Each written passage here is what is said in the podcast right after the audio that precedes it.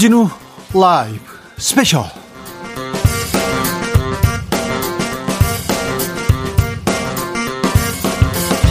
2020년 11월 7일 토요일입니다. 안녕하십니까. 주진우입니다. 토요일 이 시간은 주진우 라이브에서 가장 중요하고 가장 재미있었던 부분만 다시 모아듣고 그리고 아주 중요한 묻힌 뉴스, 보물 같은 묻힌 뉴스 파내는 그런 시간입니다. 토요일의 남자 KBS 김기아 기자 함께합니다. 어서 오세요. 안녕하세요. 일주일 동안 주진우 라이브에 나왔던 내용 중에서 재밌고 알찬 내용만 뽑아서 전해드리고 있는 그리고 큰 뉴스 때문에 잘 아, 나오지 않았던 묻힌 뉴스 전해드리는 토요일의 김기화 기자입니다. 안녕하십니까. 김기아 기자가 에너지가 좋아요. 감사합니다. 또 주변 사람들한테 이렇게 긍정의 메시지. 긍정! 아, 그런 사람들이 있어요. 네. 그게 접니다. 네. 그 부정적이잖아요, 느낌이. 아니 아니야. 저도 제 주변 사람들 엄청 잘 돼요. 아, 그렇군요. 어, 그럼요. 저한테 좀 잘해주시죠. 류승환 네. 감독이 사실은 하, 굉장히 어려웠을 때 천호동에서 어, 보일러도 못 대고 막 네. 있었을 때 네. 그때 나하고 나를 만나고 잘 된 거잖아. 아, 어? 그럼 나, 나 만나서 잘 된 사람 많이 있습니다. 저도 곧 잘 될 예정입니다. 그러니까요.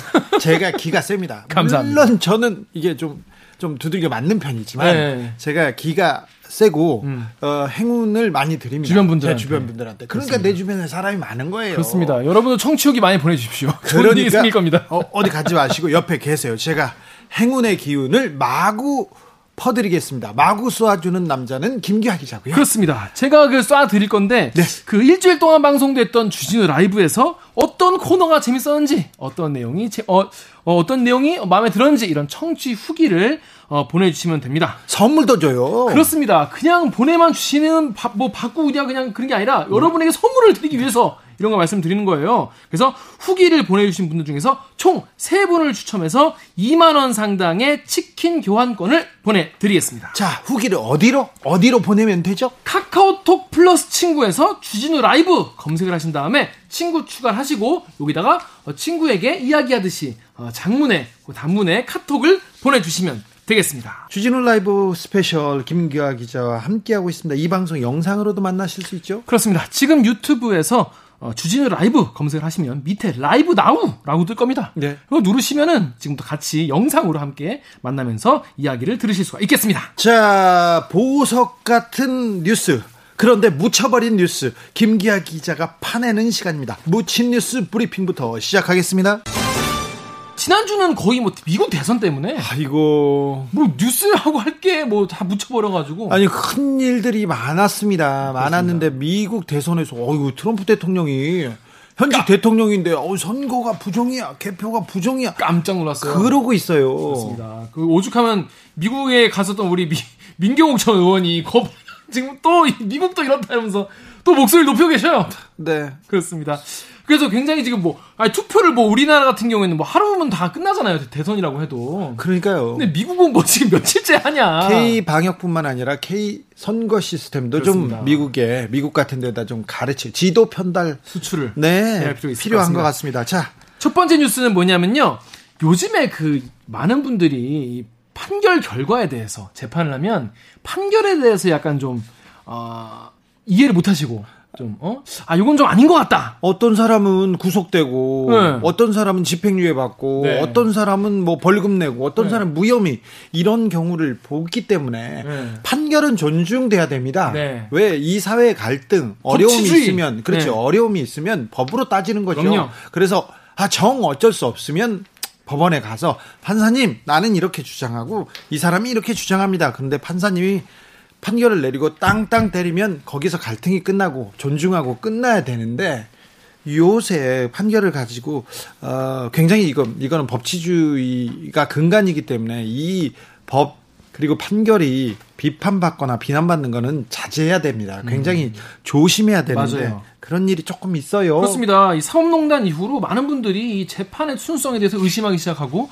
법치주의가 근간부터 흔들리면서 이런 댓글이 달리기 시작했어요. 야, 이럴 바에야 AI가 판결하는 게 낫겠다. 예.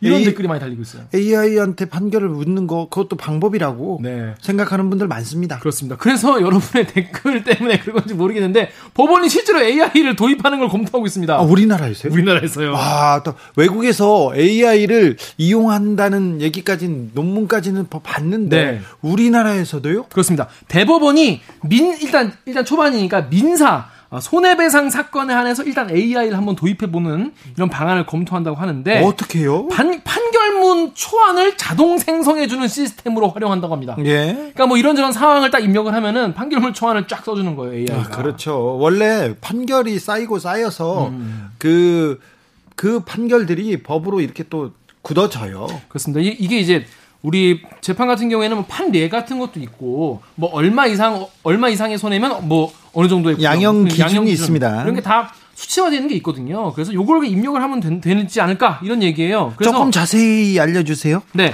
어, 대법원에 따르면 이 민사 손해배상 소송에 AI를 도입하면은 네. 손해액 계산 등에 필요한 요소, 그러니까 이분의 월 소득이 얼마인지, 노동, 노동 능력 상승률이 몇 퍼센트인지 이거를 AI가 자동으로 추출을 해가지고 유사 사건과 비교를 해서 판결문 초안을 싹 써준다고 합니다. 아, 이거 판결문 초안까지요? 아, 이거 판사님들. 그 이것만 아, 네. 해도 사실 판, 네. 그 판사님들이 사실은 굉장히 바쁘거든요. 아, 굉장히 그 다뤄야 되는 재, 재판이 많은데 많이 일손을 덜 수 있을 것 같아요. 근데 이게 나아가서 뭐 꼭 손해배상뿐이 아니라 재산 분할, 유류분, 뭐 사회행위 취소, 회생 사건 뭐 이런 거 같은 경우에서도 어, 도입하면 좋지 않을까. 그리고 이 교통사고, 교통사고 같은 경우에 이제 많은 분들이 야 이거는 좀 어, 너무 말이 안 된다 몇 대 몇 이런 과실 비율 같은 것도 이해 안 되는 게 많은데 이거에 대해서도 블랙박스 영상 패턴을 분석시킨 다음에 AI가 사고 분석하고 과실 비율 산정을 해주는 쪽으로도 어, 활용할 수 있다라고 합니다. 네. 그래서 요거 같은 경우에는 이 연구 용역이 이번에 공고가 떴어요. 예. 그러니까 이런 거를 이제 만들어주면 어떻겠냐. 네. 그래서 판결문 데이터 학습을 통해서, 그러니까 이게 빅데이터 학습인 거죠. 과실 비율을 판단해 이 쟁점 요소를 차, 자동으로 추출해주는 시스템.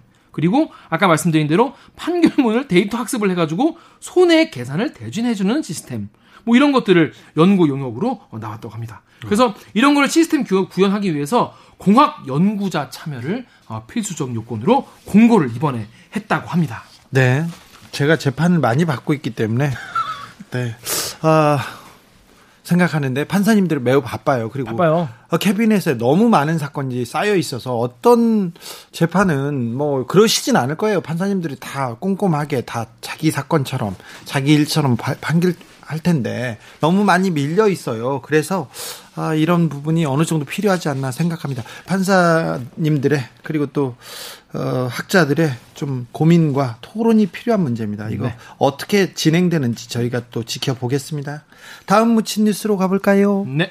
다음 뉴스는 우리 실생활과 굉장히 특히 우리 강북 주민분들, 서울 강북 주민분들께 또 그리고 앞으로 이런 게 더 생길 거라면 또 우리 일 실생활에 굉장히 좀 어, 경고 경각심을 좀 주는 그런 내용인데요. 그게 뭐죠? 뭐냐면 우이 신설선이라고 아십니까? 우이 신설선이요? 네. 우이동 우이동 뭘 쪽에 있는 신설했습니까? 예, 우이동에 2017년에 개통된 어 이 전철이에요. 예. 이게 동대문구 신설동에서 강북구 북한산 우이역 요쪽을 오가는. 아, 우, 그래서 우이 신설이구나. 네. 근데, 이게 하루 평균 8만 명이나 탄다, 탄다고 합니다. 아니 우이동에서 신설동까지 네. 여기가 강북 핵심 라인이거든요. 맞아요. 근데 여기가 엄청 막혀요. 엄청 막혔기 때문에 엄청 이게 막혀요. 생기는 거예요. 네, 그래서 그래서 이게- 만들었어요? 네, 이게 2017년에 개통이 된 겁니다. 개통됐어요? 네, 네. 왜나 모르고 있었지? 아니 뭐 가보지 않았으니까. 예. 근데 이게 전 구간이 지하에 있고요. 예. 서울에서 처음 도입된 무인경 전철입니다. 아, 네.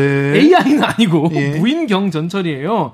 그러니까 이게 뭐냐면 열차 운행부터 뭐 출입문 열고 닫고 뭐 출발 이런 게 기관사 없이 무인으로 진행이 되는 겁니다. 아, 뭐 이미 기술은 여기까지 그 진보돼 있어요. 이거 그럼요. 뭐 완벽하게 거의 구현할 수 있습니다. 그런데요. 그런데 그래도 이 안전 요원 한 분 정도는 타고 있어야 예. 뭔가 이제 우리가 어, 통제되지 않은 상황이 왔을 때 예. 빠르게 대처를 할 수 있지 않겠습니까? 그래가지고 안전요원이 비상 상황이 되면은 열차를 본인이 운전을 하고요. 예. 승객 대피시키고 이런 조치를 취하는 사람이 한 명쯤은 있어야 된다는 거예요. 예. 그래서 이 우이신설 경전철 주식회사가 예. 개통 직전에 2017년 8월에 모든 우리 열차에 안전요원을 태우겠다. 이런 조건으로 국토교통부로부터 승인을 받았습니다. 아니 승인을 받았으면 그러면 안전요원을 태우고 승인 받았으니까 그 운영하면 될 거 아닙니까? 그런데 안 타고 있는 거예요. 안 타고 그냥 운영해요. 안전요원 없이 그냥 가는 거예요. 그냥요? 네. 그래서 이거를 국토부 승인도 받지 않고 안전요원을 철수시켜가지고 과태료 처분을 받은 것으로. 네. 아유 이거 좀 아니 약속을 했으면 그렇게 승인을 받았잖아요. 그런데 왜 아, 참. 안전 문제인데 예. 그냥 철수시켜 버린 거예요. 그 지금 안전요원 없이 그냥 승객만 태우고 다니고 있는 다니고 거예요. 있어요? 예. 그래서 이 철도 안전법 보면요. 철도 운영자가 철도 운영을 하거나 철도 시설을 관리하는 경우 인력, 시설, 차량 정비 등이 모든 안전 관리 체계에 대해서 국토교통부의 승인을 받아야 되고 이거를 받지 않고 운영하면은 천만 원 이하의 과태료를 부과받게 되는데 그럼 그 이후에 다시 이거를 고쳐야 되지 않습니까? 그런데 이거를 2018년 11월에 국토부한테 이거를 우리가 변경하겠다. 그러니까 우리가 안전요원 없이 하겠다라고 승인을 요청을 하긴 했어요. 요청해서 요청 받았나요? 네, 근데 이거를 승인 받았나요? 안 받았어요. 안 받았으면 안전 제일이라며 안전요원 두고 하면 될 거 아니에요? 그렇습니다. 국토부가 열차 내 안전요원 미승차하면은 이 승객 대피 적정성 등에 적합하지 않다라고 하면서 아, 요새는 또 코로나 시대에 더 어, 그렇잖아요. 예. 그런데 이분들이 문제가 뭐냐면 과징금을 900여만 원을 냈거든요. 900만 원이면 사람을 쓰- 쓰는 것보다 벌금 내는 게 싸다 싸게. 이렇게 생각하는 거죠. 그리고 과태료를 내고 그냥 운행하고 있어요. 그러니까 이게 안 아니 안전이 제일이라고 하지 않습니까? 안전 제일 그렇게 써 있어요. 네. 이거 고대 때부터 그렇게 써 있었을 거예요. 그렇습니다. 그런데 피라미드 지을 때부터. 아, 네. 그러니까요. 그런데 아, 좀 받아들이기 어렵습니다. 지금 코로나 시대고 특별히 음. 안전을 위해서 안전요원 태우자는 건데 정부에서 크게 뭐라고 한 것도 아니네요. 그렇습니다. 근데 이제 왜 그러냐 네. 물어봤어요. 네. 입장이 뭐냐. 우이 신설선 운영자에게 운영사에 물어봤는데 이게 어, 서울시 최초로 만든 무인 경전철이다 보니까 시민들이 초반에 좀 불안해하는 것도 게- 있고 그럴, 그럴 수 있죠. 네, 시스템 초기 장애도 있을 수 있어서 초반에는 우리가 안전요원을 태우는 것으로 승인을 받았다. 예. 그런데 운영을 해보니까 이 무인 시스템이 안정적으로 잘 구축이 돼가지고 안전요원을 태우지 않아도 된다라고 본인들이 판단했다는 거예요. 아니 그런데 이거 정부한테 판, 아, 판단만 하면 안 되고 정부한테 승인 받아야 될 거 아니에요? 그렇죠. 본인들이 그렇게 생각한다고 하지만 사실 그게 중요한 게 아니지 않습니까? 네. 근데 그래서 당초에는 이게 서울시와 협약도 무인으로 되어 있기 때문에 이 안전요원 인건비가 책정이 안 돼 있어가지고 지금 돈이 많이 나가고 있다는 거예요. 그래서 재원을 마련할 방법이 없어서 쉽게 말해서 돈이 없어서 안전요원을 뺐다라고 밝혔습니다. 그래서 벌금이 싸다는 거 아니야? 뭐 그렇죠. 그죠? 어, 저뭐 바꿔 말하면 그런 건데 그래서 안전요원을 감축한 게 아니라 역 내에 배치했다는 거예요. 그래서 역 사이 길이가 1km가 안 되기 때문에 사고가 나면 양쪽에서 뛰어오기 때문에 500m씩? 네, 5분 안에 해결할 수 있다라고 하는데 네, 500m씩. 예, 500m씩 뛰어오면 된다고 하는데 과연 화재가 났거나 아, 그럼요. 안에서 무슨 뭐 문이 끼어서 안 열린다거나 네. 넘어졌다거나 설로 이탈했다거나 그런 상황에서 정말 5분이라는 시간은 사실 승객 입장에서는 그렇죠. 예. 네. 저기 근데 전문가들은 뭐라고 합니까? 박흥수 사회공공연구소 철도 정책 개건 연구위원께서는 방금 제가 말씀드린 대로 이 출입문에 물건이 끼거나 긴급히 대피하는 상황이 있을 때 안전요원이 있는 거랑 이게 생각해 보세요. 안전요원이 안에서 얘기를 해주는 거랑 이거 무슨 상황이니까 이렇게 하세요라고 말을 해주는 거랑 승객들이 본인이 판단하는 또- 거랑 또 다르잖아요. 승객들은 마음이 급하고 어떻게 해야 할지 모르기 때문에 이거 방송을 기다리고 있을 수도 있고 이거 판단할 수가 없는 상황인데 이렇게 전문적으로 교육받은 사람들이 문제 발생한 것을 알았다면은 상황 맞춰 대처할 수 있지만 승객들이 우왕좌왕하다가 사고가 확대될 수 있다라는 거예요. 그래서 국토부도 이거를 승인을 안 해줬겠죠. 아, 그러니까요. 근데 음, 저는 저기 민간이 정부한테 요, 요청하고 이렇게 어, 뭘 하겠다고 하면 그 도전을 굉장히 응원하는 편인데요. 응원하는 편인데 정부가 무리하게 지금 무리한 요구를 하는 게 아니잖아요. 안전을 위해서 안전요원 하나는 둬야 된다 이건데. 도라도 아니고 두기로 했어요 처음에. 아니 근데 그러니까 뺀 거예요. 근데 벌금이 900만 원이 뭡니까? 예. 벌금이 어 9억, 90억, 어 9천억이면 10억 너무 많잖아. 아, 너무 많기는요. 그러다가 안전사고 한 명 나면 맞아요. 생명하고 90억하고 바꿀 거예요. 아닙니다. 제가 되게 생명 경시한 사람으로 그런 건 아니고요. 네. 아무튼 이 이거에 대해서 그냥 과태료를 내고 그냥 운영을 지금 하고 있는데 네. 뭔가 이제 시민분들이 이거에 대해서 많이 좀 알았으면 좋겠는데 네. 많이 알려지지 않았다. 우이 신설선 운영자님 너무해요. 안전이 제일이라면서요. 그리고 승인 받으셨잖아요. 약속을 지키십시오. 안 그러면은 예, 더좀 그 안전 장치를 위해서 더 크게 당할 수 있다는 것도 네, 유념해 주십시오. 예, 말씀대로 이 무인 수선이 지금 최초의 무인 경전철이기 때문에 앞으로 이런 게 또 더 생긴다면 아니, 이거를 보고 뭐 어떻게 생각하겠어요? 네. 아니 늘려 나가야 될 거 아니에요. 기술적으로 이제 이미 구현됐지 않습니까? 완벽하게. 음. 그러니까 우리 신설선 운영자 쪽에서 네. 뭐 인건비가 좀 더 든다고요? 인건비 들지요. 그러면 안 들어요. 그럼 공짜로 하시려고 했어요. 음. 네. 여러분께서는 지금 주진우 라이브 스페셜 듣고 계십니다. 주진우 라이브 스페셜. 자, 본격적으로 주진우 라이브 스페셜 하이라이트 장면 다시 듣기 시작해 보겠습니다. 김기아 기자가 뽑아온 명장면 어떤 장면입니까? 네, 답답한 내용입니다. 답답한 내용. 명장면인데 좀 네. 어, 좀 경쾌하고 밝은 거 해야 되는데. 지난주에 밝고 시원했으니까. 아, 그래도.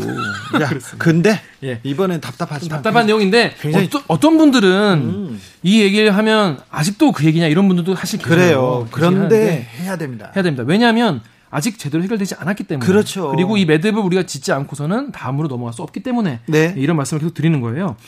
어, 세월호 참사와 관련된 두 개의 청원이 어, 10만 명 이상의 동의를 얻었습니다. 국회 입법 청원이었죠? 그렇습니다. 그래서 이 세월호 진상 규명을 하기 위해서 아직까지 풀리지 않는 의혹, 풀리지 않는 미스터리가 많이 있는데 이거를 우리가 좀 제대로 해소를 하고 이거에 대해서 제대로 어, 평가를 하고 분석을 하고 재발 방지를 하고 넘어가자 하는 차원에서 어, 이런 두 개의 청원이 올라왔는데요. 이거에 대해서 월요일 주민센터에서 이야기를 나눠봤습니다. 주민센터 주인이죠. 민주당의 박주민 의원 그리고 4.16 어, 세월호 참사가족협의회 장훈 운영위원장과 함께 이야기를 나눠봤습니다. 박주민 의원은 세월호 변호사로 유명했고요. 제일 맞아요. 아, 세월호 변호사로 활동하다가 이렇게 국회에 왔었는데 아, 박주민 의원이 처음에 국회 이제 국회의원이 되겠다고 했을 때 민주당에서 싫어했습니다. 어, 세월호 변호사랑. 어. 세월호 이미지가 너무 강하다. 아. 아니 세월호 변호사가 음. 세월호 진상 규명을 위해서 이런 사회적 참사를 막기 위해서 변호사를 한다는데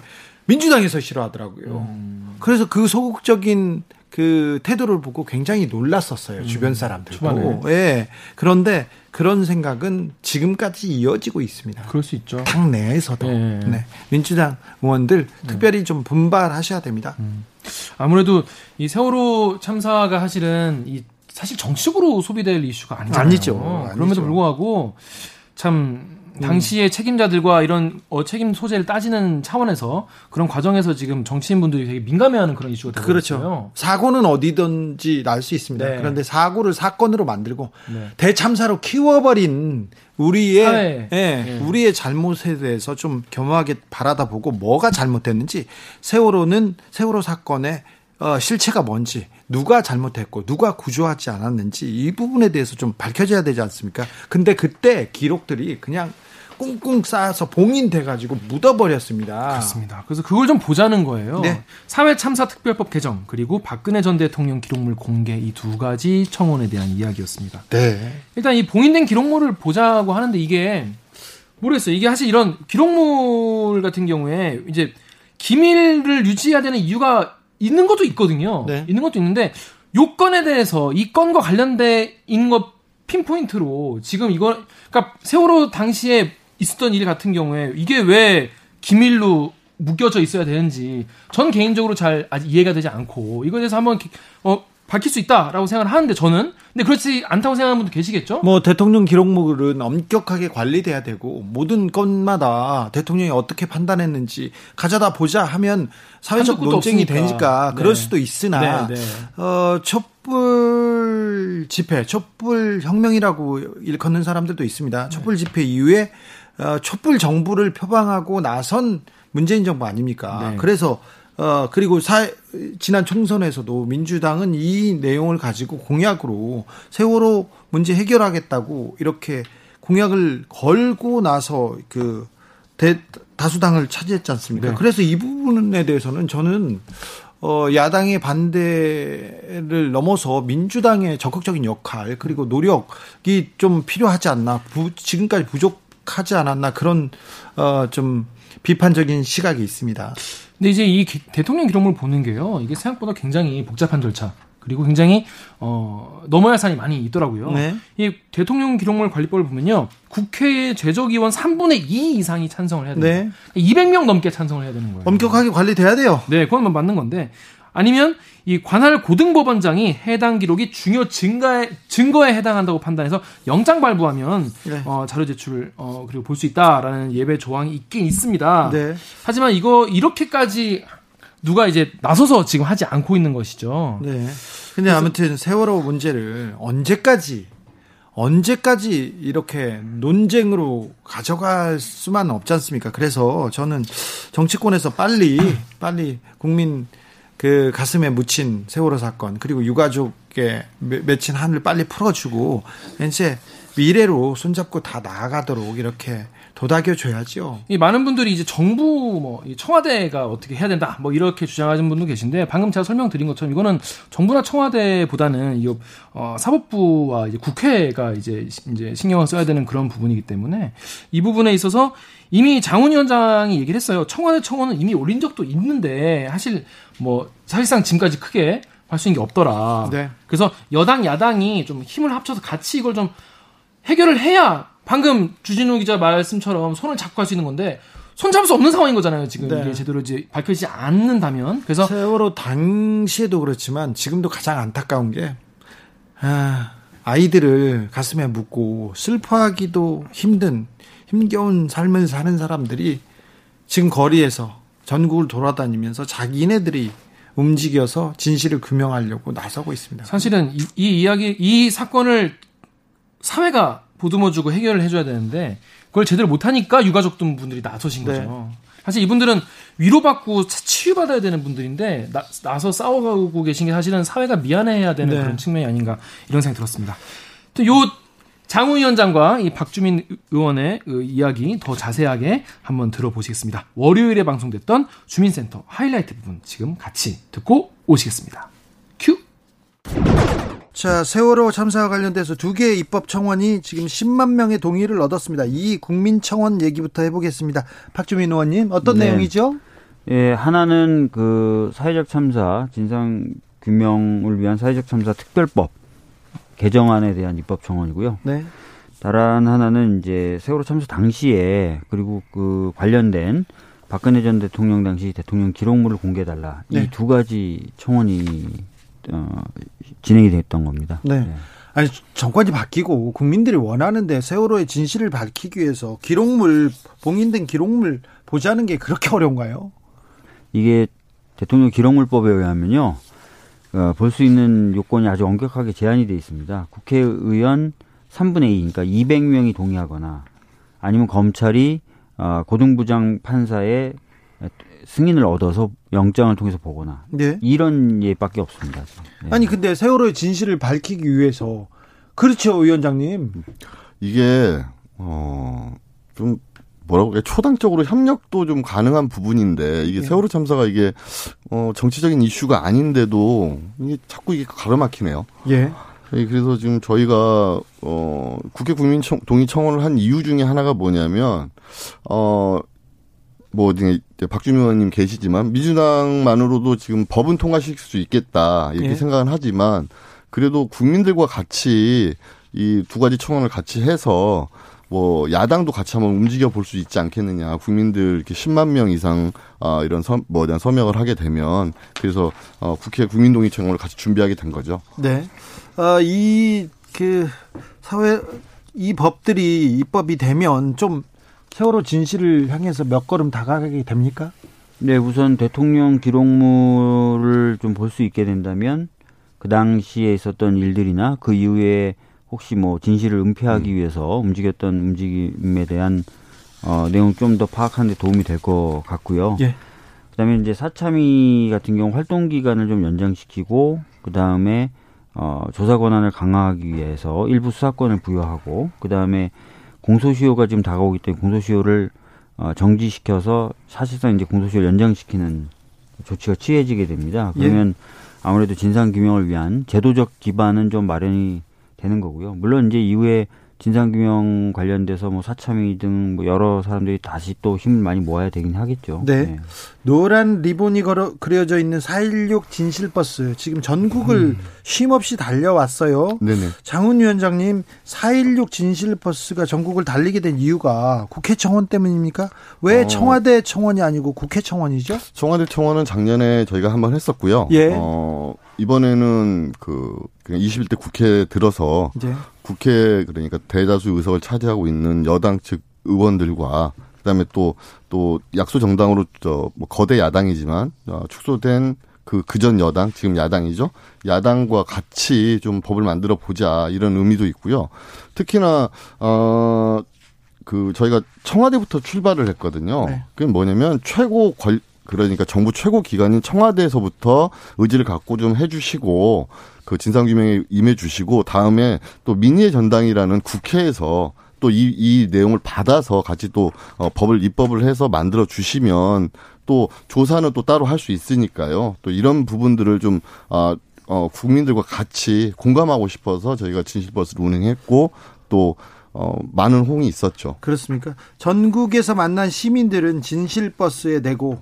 네. 어떤 진실을 얘기하던가요? 어, 아까 그 말씀하셨지만 정권이 교체되고 그 또 우리 또 민주당이 다수의 의석을 차지했는데도 왜 아직 진상 규명이 안 되고 있느냐 뭐 이런 얘기를 좀 하시더라고요. 그래서 어 이게 부정적인 그러니까 부정적으로 보고 있는 거 아니냐 이, 이 정권에서도 조차 그런데 어 뭐 저희 가족들도 이 여기에 대한 저희가 뭐 어떻게 대꾸를 할 수 없잖아요. 근데 네. 또 솔직히 긍정적으로만 볼 수 없는 게 네. 이게 시스템이라는 게 있어서 정부 시스템이라는 게 있어서 법이란 게 있죠. 법이란 게 있고 시스템이란 게 있어서 이걸 무조건적으로 그냥 의지만 가지고 될 수는 없는 거라고 해서 그래서 지금 그 국민분들께 저희를 많이 좀 어, 계속 응원해 주십사 이런 요청을 계속 드리고 있고요. 이본희님께서 나 죽기 전에 세월호 진상규명 되는 거 꼭 보고 싶다. 진짜다. 이렇게 얘기하는데 아, 박주민 의원님 할 말이 좀 있죠. 뭐 사실은 이제 정권도 바뀌었고 그다음에 여야의 의석 배분 비율도 바뀌었기 때문에 이제 본격적으로 지금 진상규명 할 수 있는 토대가 마련돼 있어요. 예. 이런 상황에서도 이제 진상규명이 안 된다 그러면은 이제 변명할 여지가 없죠. 네. 열심히 해야죠. 그렇죠. 네. 어, 정권이 교체됐습니다. 대통령을 어, 탄핵하면서도 많은 분들이 세월호의 진실을 밝혀달라고 했습니다. 정권이 바뀌었을 때도 그렇고 이번에 21대 국회가 출범됐을 때도 그랬는데 세월호의 진실을 향해서 좀, 어, 좀 성큼성큼 어, 발걸음을 내디뎌야 될 것 같습니다. 작년에 말입니다. 검찰이 세월호 특별 수사단 이렇게 꾸렸어요. 검찰 수사 좀 잘 되지 않았나요? 어, 뭐, 수사단 입장을 이제 확인해 보면 그때마다 항상 자신, 자기들은 최선을 다하고 있다 이렇게 네. 얘기하는데. 열심히 한다고 했어요. 열심히 한다고 하고 뭐, 그래, 그랬는데 결과적으로 이렇게 드러난 성과는 많지 않았고요. 네. 제가 듣기로 아마 12월 중순 정도에는 종료가 될 것 같은데 종료되기 전에 이제 자신들이 지금까지 수사해 왔던 걸 다 결론을 짓고 종료하겠다라고 얘기는 하더라고요. 근데 네. 과연 그 결과가 국민들 눈높이에 맞을까 이 부분에 대해서는 걱정이 있죠. 네. 그 가족들이 보기에는 정말 실망을 했고요. 이 검찰 특수단 지금 어 뭐 이런 말씀 해도 될지 모르겠지만 지금 인간혁 단장 자체가 어 특수통으로 지금 이름 있는 사람이었고 뭐 없는 죄도 만들어내던 사람이었거든요. 아 그래요? 그, 런데 지금 있는 죄조차도 이렇게 못한다는 건 좀 문제가 있는 거고 어 저희 가족들은 판단하기에 이 검찰 특수단 지금 현재 검찰 특수단 그 인권혁 단장 비롯해서 이분들은 어 개인의 사리 사욕을 채우고 있는 지금 그 과정이다 이렇게 생각하고 있어요. 뭐냐면 어, 두 번의 기소가 있었는데 그 기소한 그 시기를 보면 되게 이게 우연의 일치인지 몰라도 그 다음에 바로 검찰 인사가 있었어요. 인사하기 직전에 했습니다. 네네네. 인사하기 직전에 하고 두 번이 지나간 거죠. 그러니까 자기가 이제 인사를 더 이상 뭐 뭐 받을 수 없다. 이제 뭐, 뭐 진급이 안 된다 싶으니까 이제 완전히 또 손 놔버리는 이런 느낌이어서 이건 무슨 무슨 경우가 이런 생각이 들어요. 저희 가족들은. 그렇죠. 우연이겠죠. 우연인데 좀 인사 직전에 이렇게 보고를 기소를 했군요. 음, 근데 아무튼 참사 당시에도 그렇고 지금도 그렇고요. 아, 피해자들이 유가족들이 직접 발벗고 뛰고 거리에서 들어 눕고 그래야 이렇게 목소리가 좀 울려 퍼지는 이 상황을 보면 좀 안타까워요. 네. 네. 그래서 뭐 국회도 그렇고 정부도 그렇고 더 열심히 해야 됩니다. 네. 어, 뭐 지금 뭐 지금 박주민 의원님 앞에 계시지만 편하게 2014년 당시부터 저희하고 계속 같이 네. 움직였고 또 우리 어, 주진우 앵커께서도 같이 움직이셨는데 아, 저희는 또 일정 부분 가족들이 움직여야 된다고 생각을 해요. 가족들 자체가 왜냐하면 저희는 미안해서 그렇지. 박주민도 미안하니까 맨날 같이 옆에서 거리에서 자는 거잖아요. 제일 많이 알고 제일 많이 접해본 사람이 저희예요. 예. 이 참사에 대해서 그렇기 예. 때문에 저희가 목소리를 내지 않으면 이 목소리가 묻힌다고 생각을 해요. 그래서 네. 참사 피해자인 동시에 저희가 목격자고 증인이라고 생각하기 때문에 저희가 직접 움직여야 된다. 그런데 방금 말씀하신 대로 너무 고생은 좀 안 시켜주셨으면 네. 좋겠는데 이게 참 지금도 고생을 하네요. 박주민 의원이 서울시장 후보로 굉장히 유력하게 아유. 보인대요. 근데 가족의 입장으로는 어떻게 생각하세요? 이렇게 말씀드릴게요. 박주민 의원이 세월호 변호사로 유명하잖아요. 네. 유명했잖아요. 세월호 때문만으로 그 지금 의원이 됐다고 생각하지 않아요. 아, 그렇죠. 다른 일도 다른 많이 일도 했습니다. 엄청 많이 했고 네. 훌륭하신 분이기 때문에 네.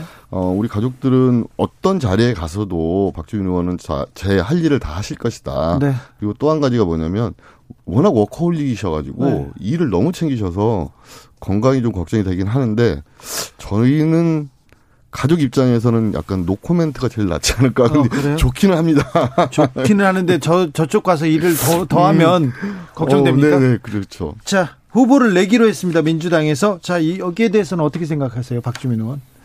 뭐 저는 당 대표 경선에 나섰을 때부터 후보를 안 내는 것이 과연 국민 앞에 책임지는 자세일까, 아니면 후보를 내고 국민의 선택을 받음으로써 책임지는 모습을 보이는 게 맞을까. 그래서 그것을 전당원 투표 등을 통해서 결정을 하고 논의를 해야 된다라고 얘기를 해 왔었거든요. 네. 그래서 그 프로세스를 최근에 당에서 밟은 겁니다. 네. 그래서 그 결론이 나온 거고. 네. 그래서 필요한 고 적절한 결정을 했다 이렇게 생각합니다. 필요하고 절- 적절한 결정을 했다 민주당이 그렇게 얘기합니다. 또 박주민은 또 후보니까요. 강력한 네? 후보니까요. 자, 선식님, 박주민 의원님 판사들 탄핵은 왜 안 되나요? 판사들 문제 있다는 판사들 다 처벌 안 받고 이번에 탄핵이요? 나가더라고요. 그러게요. 지금 뭐 몇몇 그 당시 거론됐었던 판사들이 어 10년 단위로 판사들은 이제 네. 그 임기를 연장하게 되는데 네. 재임용에 대한 신청을 아예 안 했다 그러더라고요. 예. 그래서 그런 부분이 좀 있긴 있지만 계속 이 부분은 얘기를 해야죠. 사법농단 판사들 재판에서 계속 무죄 받거나 그러니까요. 재판 안 되고 있습니다. 네. 그래서 국회에서라도 이게 방법을 내야 되는데. 네. 자, 위원장님, 네. 어, 가족으로서, 세월호 가족으로서, 음. 자, 사법농단 판사들을 어떻게 했으면 좋겠어요? 세월호도 그 안에 중요한 이슈로 저희가 지금 영향을 추진하고, 받았잖아요. 추진하고 있는 것 중에 하나가 뭐냐면, 어, 이건 뭐 공개적으로 처음 얘기하는 건데, 저희 그, 저희 세월호 참사 관련 사건에 대해서, 이제 공판에 대해서 정말 국민의 법 감정과 우리 가족들의 그 뜻과 다른 판결이 나온다면, 일선 판사라도 저희는 바로 저기 탄핵에 들어갈 겁니다. 네. 판사 탄핵에 들어갈 건데 방금 말씀하신 거 가- 같은 괴라고 생각을 해요. 사법농단 판사들도 마찬가지로 탄핵이 좀 돼야 된다고 생각을 해요. 대통령 탄핵되는 이 시국에 맞지 않습니까? 네. 그 판사는 왜 탄핵이 안 되는 거죠? 박주민 의원님, 21대 국회 전에는 민주당 후보들 여러 명이서 사법농단 판사 탄핵하겠다 얘기했어요. 실제 20대 국회 때 제가 나름 열심히 뛰고 아, 박주민- 당론으로도 만들고 박주민 의원 20대 국회 때도 탄핵하겠다고 했어요. 네. 예. 21대 돼서 이제 그 또 해야죠. 해야 되는데 당내에서 잘 얘기 안 되더라고요. 더 당내에서 열- 얘기가 잘 안 돼요? 열심히 하겠습니다. 네. 예. 어, 박주민 의원이 참 소수파예요. 소수파 가지고 음, 네 소수파. 일만 일만 열심히 하는 아, 목소리는 작고 일만 열심히 아직은 하는. 힘을 더 음. 아직은 근육을 더 키워야 되는 법입니다. 8517님이 저는 마음이라도 함께하고 싶어서 416 협의회 6년째 매달 후, 후원하고 있어요. 음. 아유, 감사합니다. 이런 분들이 있어서 저기 가족들이 잘 힘을 내고 있습니다. 주진우 라이브. 더불어민주당 박주민 의원 그리고 4.16 세월호 참사 가족협의회 장훈 운영위원장과 함께한 월요일 주민센터 하이라이트 부분 다시 듣고 오셨습니다. 자, 김기화 기자. 네. 주진우 라이브는 풀 버전이 제맛이죠? 특히 이 인터뷰 같은 경우에는 어, 상황 설명 지금 어, 왜 이런 청원을 또 올렸고 어떻게 진행될 것인가에 대해서 어, 두 분의 이야기를 동시에 어, 설명을 들을 수 있기 때문에 어, 풀 버전을 강력히 추천을 드리는데요.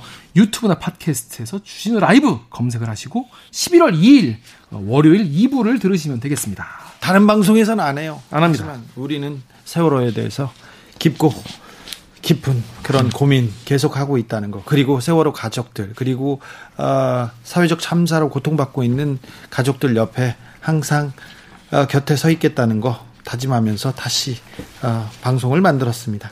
주진우 라이브 스페셜 김기화 기자와 함께하고 있습니다. 이 방송 영상으로도 만나실 수 있죠? 그렇습니다. 지금 유튜브에서 어, 주진우 라이브 검색을 하시면 밑에 Live Now라고 뜰 겁니다. 네. 그거 누르시면은 지금도 같이 영상으로 함께 만나면서 이야기를 들으실 수가 있겠습니다. 포털에도 주진우 라이브 좀 검색해 주셨으면 좋겠어요. 요즘에 시- 요즘에 기사도 많이 올라오 기사가 많이 네. 많이 올라오시더라고요. 주- 그런- 왜냐하면 중요한 그런 이슈를 많이 다루고 중요한 인물들이 나오는데 주진우 기자가 또 후, 인터뷰 그런 거 말고 네. 이런 거 많이 들어오셔가지고 네, 알겠습니다. 네, 내용이 자, 아주 좋습니다. 네, 네. 조용히 해주세요, 김기아 기자. 다음 장면으로 넘어가 보겠습니다. 다음 방 다음 코너는 이 맨날 싸우는 코너. 아, 네. 맨날 싸워. 안 싸울 수가 없어요. 불타올 올라요. 가장 싸- 가장 많이 싸웁니다. 네. 역시 제일 재밌는 건 싸움 구경이죠. 아이고. 가장 날카롭고 불타오르는 어, 두 입장을 들어보는 코너입니다. 어, 화요일 초지일검 코너에서 골라봤습니다. 네. 아유, 검찰과 법, 법무부, 그리고 추미와 윤석열, 추미애와 지금 검사들, 그리고 월성 1호기 원전 수사 논란. 검찰은 바람잘 날이 없고요. 아이고, 법무부와 그 정치권과 계속해서 싸움이, 싸움이다. 싸운다고 해야 되나? 싸우지요. 그런데, 어, 이 부분에 대해서 김경진 전 의원은 법무부 장관 주미애 장관이 잘못했다. 네. 정치권이 오버한다 하면서 검찰 편을 그 강력하게 들고 있고요. 그다음에 김남국 의원은 아니다. 윤석열 총장이 정치적이다. 정치 행위를 하고 있다. 어떻게 공무원이 정치인 노릇을 하느냐 하면서 어, 윤석열 총장을 비판하고 있습니다. 근데 그 대결이 너무 첨예해가지고 너무 뜨거워서 막 불타요. 하도 불타니까 주진 기자가 중간에 아이 그 얘기 말고 이 얘기 하던 거나 마저 하고 그 그러면 계속 다른 계속 싸우다가요. 다른 얘기로 가잖아요. 그럼 또 싸워요. 또 싸워. 네, 싸워놓고 또 자기네들은 싸움을 붙인다고 막 하는데 여러분 그 이제 지금 어, 사법부의 지금 이 이야기들 그러니까 뭐 추미애 법무부 장관과 윤석열 검찰총장으로 대변되는 요 세력들의 이야기 누구의 말이 맞는지 사실 우리 일상에서 이야기를 많이 할 수 있는 일이지 않습니까? 네. 지금 가장 뭐 그뭐 안주상에서 네. 그리고 주변에서 가장 많이 얘기하는 게 이 이슈 아닙니까 사실. 그렇습니다. 그 이야기를 내가 제대로 흐름을 짚고 싶다. 그리고 여기에 주진우 라이브에서 안 나온 이야기는 대부분 가짜 뉴스일 가능성이 네. 높아요. 가장 저 사실 검찰 법원 그리고 법무부 얘기를 우리가 굉장히 디테일하게 알 이유가 없어요. 맞아요. 예. 어, 굉장히 스트레스가 많은 그런 얘기인데 근데 이, 이 이슈가 정치에서 가장 뜨거운 이슈이기도 합니다. 그런데 어, 다른 프로그램에서도 이런 두 사람이 나와서 세 사람이 나와서 정치 얘기 어, 검찰 얘기를 하는 사람들이 많은데 제가 보기에는 김경진 김남국 조합이 가장 화끈하고요. 가장 본질적으로 어, 토론하고 있다고 봐요. 김경진 의원 제가 지난번에 말씀드렸지만은 굉장히 세게 말씀을 네. 많이 하는 검찰 입장을 네. 그대로 대변한다고 볼 수 있고. 때문에 네. 여러분이 검찰이 어떻게 생각하는가 궁금하다고 하시면 김경진 의원의 이야기를 한번 들어보시면 좋을 것 같은데 그렇습니다. 예전에 수사권 조정이나 뭐 그, 런 이슈가 그 전에 있을 때도 굉장히 검사들이 순종적으로 잘 따랐다 정부 말을 이렇게 네. 얘기를 하더라고요. 물론 근데 뭐 어디까지 맞는지 모르겠지만은 본인들은 그렇게 생각하고 있는 것 같아요. 아, 이 검사들은 그렇게 생각해요. 윤석열 총장 주변 사람들 네. 그리고 검사들은 그렇게 생각해요. 지금 검사들이 대체적으로 김경진 의원 말하는 거하고 비슷합니다. 그러니까 지금까지 정부가 뭐 하라는 대로 정말 잘했는데 이번에 수사권 조정에만 뭐라고 이제 반발하고 있다. 이게 이제 김경진 의원의 논리 네네네. 아니겠습니까? 그꼭 그런 건 아니에요. 근데 검사들은 그렇게 생각하고 있다는 걸 보면 자 아, 김경진 전 의원이 검사 출신이잖아요. 검 그러니까 김경진 의원의 말을 보면 김경진 의원이 막 숨기고 그런 사람이 아니에요. 그래서 네네. 말을 보면 검사들의 생각 그리고 검사들의 다음 행보를 예측할 수 있습니다. 그래서 김경진 김남국의 대결 강추합니다. 그래서 김, 어, 김남구 의원 같은 경우에도 이제 추미애 법무부 장관의 입장과 이런 거를 잘 설명을 하기 때문에 어, 이 둘의 싸움 사실은 지난주 그러니까 미국 대선으로 사실 한 주가 그 흘러가게 했는데 그 전까지는 이게 가장 큰 이슈였었거든요. 그래서 네. 이제 아마 이제 대선이 좀 지나가고 나면 또 이거에 이게 계속 이어질 것 같은데 자 어떻게 이어질지 궁금하신 분들 많으실 것 같아요. 그래서 요 인터뷰를 제가 강력히 추천을 드리겠습니다. 더 자세한 이야기 화요일 초지 일검 하이라이트 부분을 함께 듣고 오시겠습니다. 큐. 윤석열 검찰총장은 현장 행보를 이어가고 있고요. 추미애 법무부 장관은 지금 검사들하고 계속해서 검사들하고 지금 음, 검사들의 집단 행동에 골머리를 싸매고 있습니다. 자, 추미애 법무부 장관과 집단 반발하는 검사들 요거 어떻게 보십니까? 김경진 의원님. 김남국 의원님이 먼저 말씀을 주시는 게. 자, 김남국 의원. 어, 갑자기 저한테. 네, 사이가 좋아졌습니다. 자, 네. 가시죠. 네, 그 우선은 그 검사들이 여러 어, 생각을 가지고 있는 것 같습니다. 그러니까 음. 지금 댓글, 이프로스에 댓글을 남기든 검사들이 전체 검사를 저는 대변한다고 생각하진 않습니다.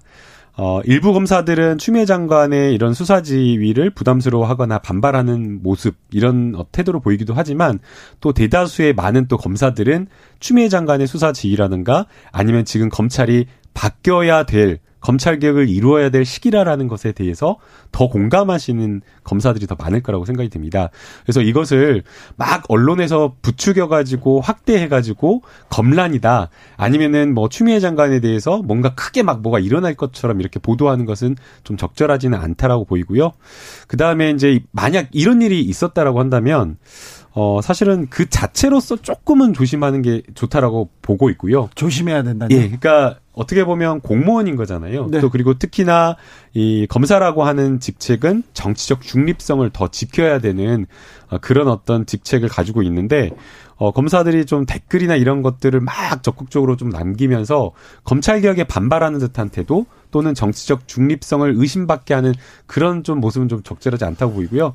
그래서 한마디 덧붙이면 그래서 사실은 이게 이런 것들이 있을 때 검찰총장이 일하면 자제하라는 메시지를 내보내는 게 좀 적절하지 않았을까 생각입니다. 자, 김남국 의원께서 윤석열 총장한테 훈사 하나 뒀습니다. 지금 자제하라고 하면 윤석열 총장이 점수를 딸 것이다. 오, 좋은 생각입니다. 자, 김경진 의원님. 검사들이 개혁에 대해서 저항을 한다라고 자꾸 이제 그런 전제를 깔고 얘기를 하는데 개혁의 핵심이 뭐였어요? 첫째, 이게 검찰 내부 사정이라든지 이게 검찰 내부의 수사 문제점을 하기 위해서 고위공직자 비리 수사처 만드는 거였잖아요. 그거 만들 때 검사들이 반대 성명 냈습니까? 아니잖아요. 네. 아무 소리 없었잖아요. 네. 그다음에 두 번째, 검찰의 1차 수사권이 사실상 경찰로 상당수 넘어가는 검경 수사권 조정 형사소송법 개정을 할 때 검사들이 반대 연판장 돌렸습니까? 개혁의 핵심인 두 가지에 대해서 검찰이 그때 당시 아무 얘기도 안 했고 아무런 반대 연판장도 없었어요. 그래서 개혁에 반대한다. 검찰이 이 얘기를 하는 것은 대단히 틀린 얘기고 두 번째 지금 21대 국회 들어와서 이제 추미애 장관님 뭐 또 조국 장관님 계실 때도 어, 가령 뭐 수사 내용 밖으로 공표하지 마라. 또는 교도소에 있는 사람들 함부로 소환하지 마라. 소환했을 때는 뭐 여러 가지 뭘 조사를 받으라고 이제 법무부 훈령이나 법무부 얘기로 이걸 만들었었잖아요. 보면 인권 보호 수사과 관련된 이 법무부 얘기를 만들 때 검찰에서 이렇게 하면 수사 방해됩니다. 이렇게 하면 수사 못 합니다 하고 검사들이 이의 제기를 하던가요? 단 한 번도 그런 적이 없어요. 음. 그러니까 뭐냐면 지금 법으로 검찰 개혁을 했던 부분들, 검경 수사권 조정 부분을 했던들, 검사들의 업무와 관련해서 여러 가지 어떤 개혁과 관련된 제도적인 조치가 취했던 부분들에 대해서는 검사들은 철저하게 순종하고 받아들이고 그 지침에 따라서 업무를 행 업무를 해 왔어요. 거기에 음. 대해서 이의 제기를 한 적은 단 한 번도 없어요. 음. 근데 지금 추 장관님이 들어와서 이렇게 한 300여 명 가까운 평검사들이 뭐랄까 연판장 유사한 이제 댓글 달기식 항명을 하는 것은 뭐냐. 지난번에 서울 남부지검장도 얘기를 했잖아요. 그게 야당 정치인에 대해서 야당 정치인은 봐주고 여당 정치인만 편파 수사하는 그런 거 없었다라고 그때 퇴직하고 나간 남부지검장 박순철 검사장도 그 얘기를 했었잖아요. 근데 추 장관은 계속 그렇다고 지금 우기고 있는 거 아니에요. 그 다음에 두 번째. 이게 무슨 그 검찰 내부에 뭐 지금 이제 수사를 하면 최종적으로 밝혀지긴 하겠지만 검찰 내부에 지금 향응이나 뭐 이런 부분들이 검찰의 무슨 전반적인 얘기는 아니잖아요, 보면. 네. 그리고 그거를 윤석열 검찰총장이 이걸 덮으려고 했던 것도 아니잖아요. 그때 사표 내고 나간 지금 박순철 검사장이나 그 전 전전임 송송생 검사장에 따르면 그런 내용은 자기들도 몰랐다고 하는 거 아니에요 보면. 근데 추미애 장관은 마치 윤석열 검찰총장이 검찰 내부 비리를 덮기 위한다는 그 전제하에서 지금 수사주의를 한 거 아니에요 보면. 네. 그러니까 그런 점에서 보면 추미애 장관이 대단히 잘못한 거고 그 전제들이 잘못됐기 때문에 그런 점을 가지고 지금 현재 검사들이 연, 이, 이 프로스에 글을 올리고 문제를 지적하는 거예요. 그래서 추 장관께서 좀 반성하실 대목이 분명히 있어요. 자, 김남국 의원. 예, 우선은 네. 그 여러 가지 검사들의 비위를 덮으려고 했느냐 안 했느냐 음. 안 했다라고 이렇게 사실로 확정을 지는데 그렇지 않다라고 보입니다. 오히려 지금 보도되고 있는 내용들은 실제 김봉현이 룸살롱이나 이런 곳에서 향응과 접대를 했다라고 이야기를 하고 있고 심지어는 해당 부분에 있어서 다른 사건으로 별건 수사긴 다른 그 사건 다른 지검에서 한 것이긴 하지만 그 사건으로 해서 접대와 관련된 검사들을 특정해 가지고 그리고 심지어는 그 종업원들을 참고인 진술까지 받았다라고 이야기를 하고 있기 때문에 오히려 이런 부분은 김봉현의 진술이 구체적으로 사실로 드러나고 있다라고 좀 봐야 될 것 같고요. 그다음에 아니, 그러니까 예, 잠깐만. 그다음에 이제 제가 잠깐만. 좀 이제- 아니, 아니, 핵심은 아니, 아니, 아니, 잠깐만요. 핵심은 제가 얘기하고 있습니다. 윤석열이 그걸 알고도 의도적으로 덮으려고 했느냐 안 했느냐 그게 지금 수사 배제권 수사지휘권 배제의 핵심이잖아. 이게 지금 김봉현이 접대를 했다 안 했다 요게 쟁점이 그래서 아니고. 그 부분을 감찰해야 된다라는 거고요. 그 다음에 야당 의원을 그대로 철- 철저하게 수사를 했다라고 하는데 그것도 그렇지가 않은 것 같아요. 여당 의원은 사실 라임 사건이 아니고 4년 전에 있었던 양복 받았다라는 사건인데 이 야당 의원 정치인에 대한 사건은 금액이 2억 원이고 라임 사건을 무마했다라는 의혹을 받고 있는 핵심 그 피의자거든요. 근데 이 피의자와 관련되어서는 언론에 보도되지도 않고 보고 라인을 제대로 거치지도 않아가지고 또 심지어는 법무부에조차 보고를 하지 않았다는 거예요. 아무것도 몰랐던 상황에서 나중에 뭐라고 하니까 8월에서야 그때 보고받고 후임자가 뭘 했다라고 조치를 하고 있기 때문에 당연히 물어볼 수 있는 건 그럼 3개월 동안 뭐 했냐.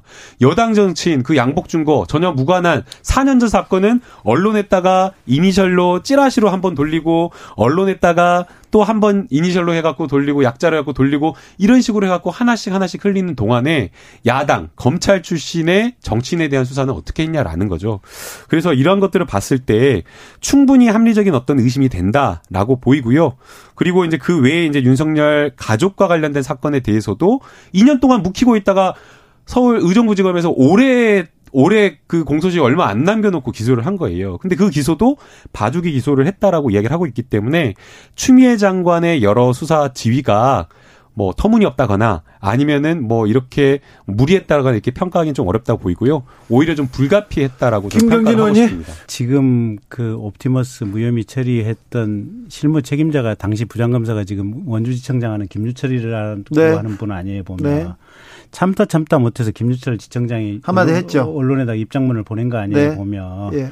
그 입장문을 보면 아니 나는 검사했던 경험을 봐서는 충분히 이해가 가더라고. 일단 서울중앙지검에 1년에 사건이 30만 건이 넘는 사건이 배당이 돼요. 네. 그래서 대부분의 사건들이 부장 전결로 처리가 되고 서울중앙지검에 부, 부만 해서 한 40몇 개가 돼요. 네. 근데 이제 그거하고 상관이 없이 그 김주철 지청장이 낸 입장문을 읽어보면 이 전파진흥원에서 이게 수사 의뢰서를 보내서 전파진흥원 사람들을 불러봤더니 뭐라고 얘기를 하느냐. 아이, 우리네들도 수사 의뢰 안 하고 싶었는데 과기부 감사관실에서 수사 의뢰 하라고 그래서 어쩔 수 없이 했다. 라고 얘기를 하고 있고 그럼 니들이 뭔 피해를 봤냐. 그래서 당장에 우리는 피해 본 거 없습니다. 돈 집어넣었다가 돈 빼주라고 해서 과기부 감사 시작될 쯤 해서 과기부에서 뭐라 그러니까 우리가 돈 빼주라 그러니까 저쪽에서 돈 순순히 다 빼줘가지고 피해 하나도 없었다. 그래서 현실적으로 우리가 금전적으로 피해 본 거 없다. 그렇게 얘기를 했다는 거예요. 그래서 자, 그래서 여기서 그래서 그쪽에서는 아 이 정도면 수사가 지금 더 확대될 상황은 아닌 것 같다라고 파- 판단을 해서 지금 그, 그 무혐의 처리를 했다고 하는 거고 그 과기부에 잠깐만 들어봐요. 그 과기부에 그 과기부에 민원을 넣었다고 하는 사람이 지금 이혁진 씨라고 미국에 도피해 가 있는데 이 미- 이혁진 씨가 지금 미국에서 안 들어온다는 거 아니에요? 네. 이분도 지금 옵티머스 초기에 이 내부 펀드 자금 횡령한 혐의로 지금 고발이 당해 있는데 거기서 도망가 있는 사기꾼이라는 거 자, 아니에요? 제가. 말씀드릴게요. 아니 이제 너무 자, 아니 잠깐 이거 이건 진짜 중요한 문제인데요. 자, 진짜 중요해도 예. 잠깐만요. 자, 너무 이게 좀 너무 깊숙이 들어가니까 자 여기서 아니, 그래서 그- 지금 현, 여기서 다른 현, 얘기하고 다른 현 정부가 재- 재판이 아니, 많습니다. 아니, 저 특히 발언 기회 주면 안 사건 됩니다. 사건이 너무 많습니다. 재판장님 안 됩니다. 현 정부가 그리고 추미애 장관이 네. 조금 아니, 또 지금 이야기하는. 이게 권, 권력이나 권한이라는 것은 대단히 신중하게 행사를 해야 되고 많은 생각을 하면서 하셔야 되는데 아니, 그럼 제가 한 마디만 그걸 할게요. 무슨 조자로 헝카 쓰듯이 지금 하고 아니, 있는 제가 거예요. 한마디만 자, 할게요. 김남국. 그러면 지난해에 검찰이 조국 전 장관에 대해서 그 말도 안 되는 수사권 남용, 무리한 수사할 때 그런 말이 나왔습니까? 검찰 아니, 내부에서 그런 자성의 목소리가 그, 있었냐고요. 그게 뭐가 무리한 수사입니까? 그 수사를 해가지고 아니 압수수색을 하는데 고발인 조사조차 하지 않고 압수수색 필요성조차 검토하지 않고 그냥 전격적으로 압수수색을 하면서 그러면 그러한 어떤 수사에 대해서 언제 검찰이 한 번이라도 아니면 누군가 한 번이라도 그 문제를 지적한 적이 있었냐고요. 그리고 윤석열 총장이 그렇게 정치 수사 해가지고 그 아니, 정치 뭘- 수사에 뭘- 대한 뭘 결과를 뭘 정치 수사를 들어보십시오. 들어보십시오. 뭘 정치 수사를 의원님 들어보십시오. 그렇게 해가지고 결론을 내렸냐 그 말이에요. 사모펀드 조국 조국 전 장관 펀드라고 해갖고 그걸로 기소를 했어요? 그걸로 기소 못했잖아요. 표창장 위조했다고 해가지고 제대로 된 기소했나요? 표창장 위조, 날짜, 목적, 일시 전부 다 공소사실 다 틀렸어요. 자, 횡령과 관련된 것도 다 자 틀리고 뇌물과 관련된 여기까지 것도. 하겠습니다. 자, 이런 엉터리 있습니까? 수사를 했단 말이에요 검찰이. 아니 엉터리 수사를 한 게 아니고 조국이나 조국 안 드러낸 수사한 거예요. 아니, 좀 들어보시오. 조국이나 조국 부인에 대해서는 지금 여러 건이 기소가 돼 있고 그때 수사를 한 결과로서 지금 수없이 많은 사건들이 기소가 돼 있고 1심에서 지금 유죄 판결이 난 사건 또는 1심 판결을 기다리고 있는 사건 또 오늘 했다고 하는 무슨 유재수 뭐 감찰 무마 사건처럼 거의 뭐 누가 봐도 유죄가 명백히 되, 는 사건들이 대부분이고 내가 볼 때는 그때 당시에 언론에서 의혹 제기를 했었고 그 의혹 제기에 따라서 검찰에서 수사를 했었고 수사를 해서 거를 거 거르고 기소할 거 기소했고 기소한 다음에 법원에서 유죄 날 거 유죄 났고 지금 무죄 날 거 무죄 나고 그렇게 한 거예요. 물론 그건 이제 항소심 대법원이 있으니까 조금 더 지켜보긴 해야 되겠지. 근데 너무 엉터리잖아요. 아니 뭐가 엉터리야. 주진우 라이브. 김남국 더불어민주당 의원 그리고 김경진 전 의원과 함께한 화요일 초지일검 하이라이트 부분 다시 듣고 오셨습니다. 이 방송 풀 버전으로 보시면 진짜 재밌습니다. 그렇습니다. 특히 이 인터뷰 같은 경우에는 두 분의 티키타카 티키타카 티키타카 되게 좋은 어, 의미죠. 그렇죠. 이 두 분의 이 공방을 어 부- 제대로 쭉 보시면은 아 누가 지금 어 분리해서 딴소리 하는구나 뭐 이런 것부터 다 보실 수가 있습니다. 네. 어 유튜브나 팟캐스트에서 주진우 라이브 검색을 하신 다음에 11월 3일 화요일 2부를 들으시면은 어, 두 분의 어떤 흐름인지 잘 이해할 수 있고요. 그리고 이제 월요일에 또 또 이 이 이슈가 또 불붙을 것이기 때문에 어, 그전 사전에 한번 정리를 하시기에 딱 좋을 것 같습니다. 아, 김기아 기자 오늘도 고생 많으셨습니다. 네, 고생하셨습니다. 아, 선물도 주고 가세요. 그렇습니다. 청취자 여러분을 위한 선물. 저희가 아까 말씀드렸죠. 카카오톡 플러스 친구에서 주진우 라이브 검색하신 다음에 요 분을 이 친구 추가를 하셔가지고 요 분에게 채팅하기로 해가지고 어 그동안 주- 지난주에 주진우 라이브 이런 게 재밌었다. 나 이런 건 좀 별로였다. 이런 건 좀 뭐라 하고 싶다. 이런 청취 후기를 보내주시면 되겠습니다. 저희가 세 분을 어, 모셔가지고 2만 원 상당의 치킨 교환권 드리도록 하겠습니다. 지금은 치킨을 쏘지만 점점 더 해주고 싶은 마음이 커요. 저는 그렇습니다. 막 드리고 싶어요. 김기화 기자 오늘도 감사해요. 고생하셨습니다. 주진우 라이브 스페셜 여기서 마치겠습니다. 저는 다음 주 월요일 오후 5시 5분에 돌아옵니다. 지금까지 주진우였습니다.